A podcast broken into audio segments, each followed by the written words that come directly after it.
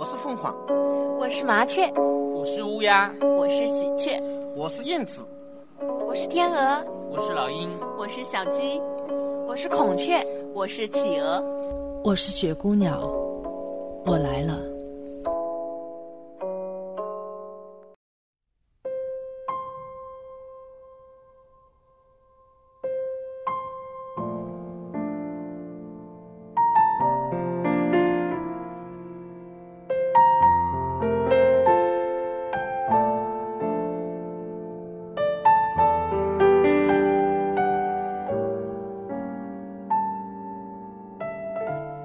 亲爱的听众朋友们，大家好，欢迎收听雪姑娘电台。那今天我要跟大家分享的是一个小短文，卖袜子的小地摊，写了很多，饿了，累了。回到家里，冷冰冰的。厨房收拾得够干净，就剩下点干饭，还躺在电饭锅里。看不到菜，就没有了欲望。看来我还是不饿，心里饿罢了。后门口斜角处新开了面馆，名字有点意思，文字玩弄得不错。招牌写的是“面面俱到”，因此记上了心。吃过好几回，上次和董主任也去过一回。对于我来说，口味还是能接受的。今夜有点冷了，脚步也慢。走进面馆的时候，看到路口风口上摆了个卖袜子和手套的小地摊，两个年轻人，一男一女。真的都挺年轻，应该是上班的员工。其中女孩子明显穿得多，扎了个马尾，看来他们是有备而来，想做点夜市的生意。女孩张望的生意，还和几个闲逛的年轻人在打招呼。男的蹲在身子，在整理袜子，似乎。有点难为情，他们一定是新手，也许是一对情侣，刚摆上这地摊。我随意要了份汤面，找了个位置，好好的观察他们一下。但是很不巧，几个能够看到他们位置的地方都被占领了，一帮兄弟吆五喝六。正在店里打牌，这碗面我吃的很有心思，想起了十多年前，妻子和村上的姐妹闹着好玩，去常熟市场进了一批袜子，摆在家里，一本正经的招呼着买卖，其实也就做了这一次生意，人来人往。好不热闹，三四天的样子，还真的卖掉不少。但是成本算下来，却打了个平手。原来送出了一点，加上次品和家里人穿的，只能算是净赚了点袜子。事情过去了很久，但还是能清楚记住当时的细节。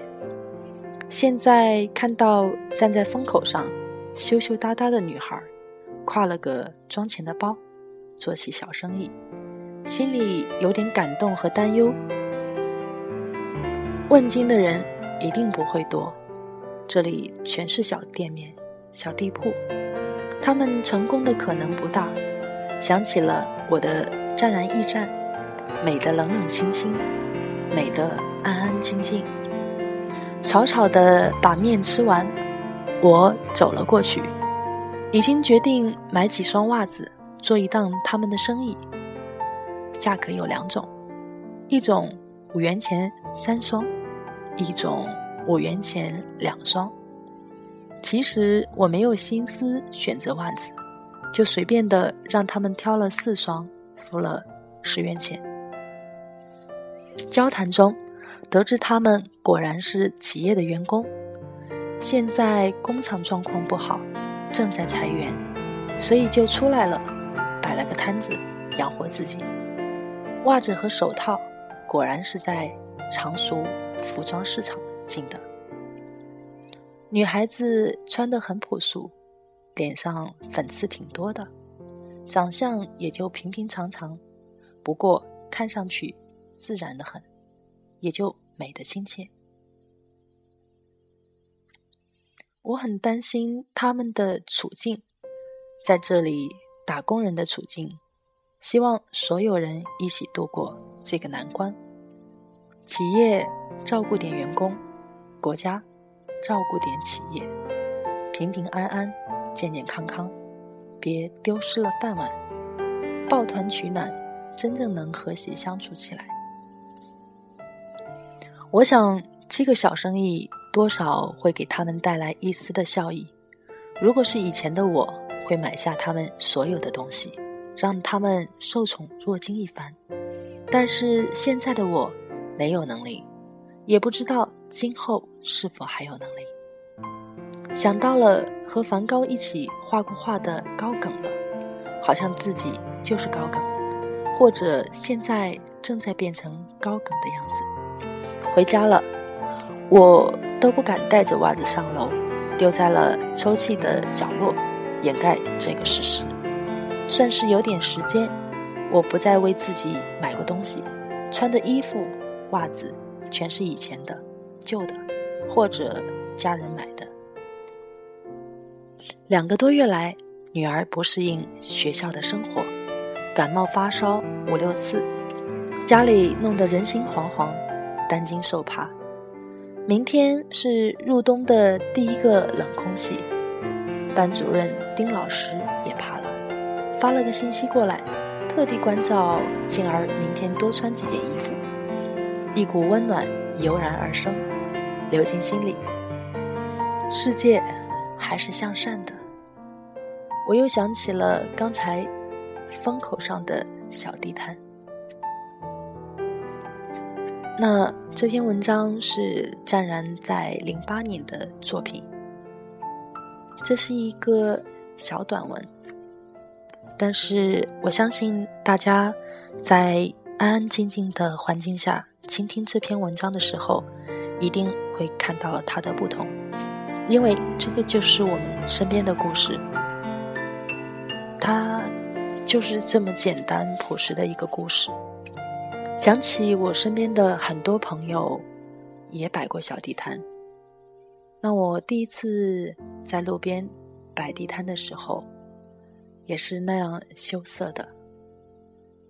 现在想来，也知道那样的生活。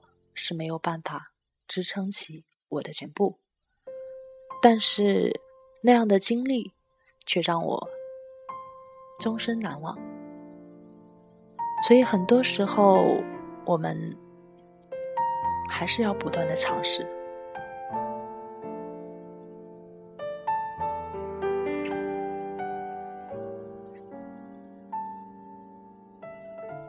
好了。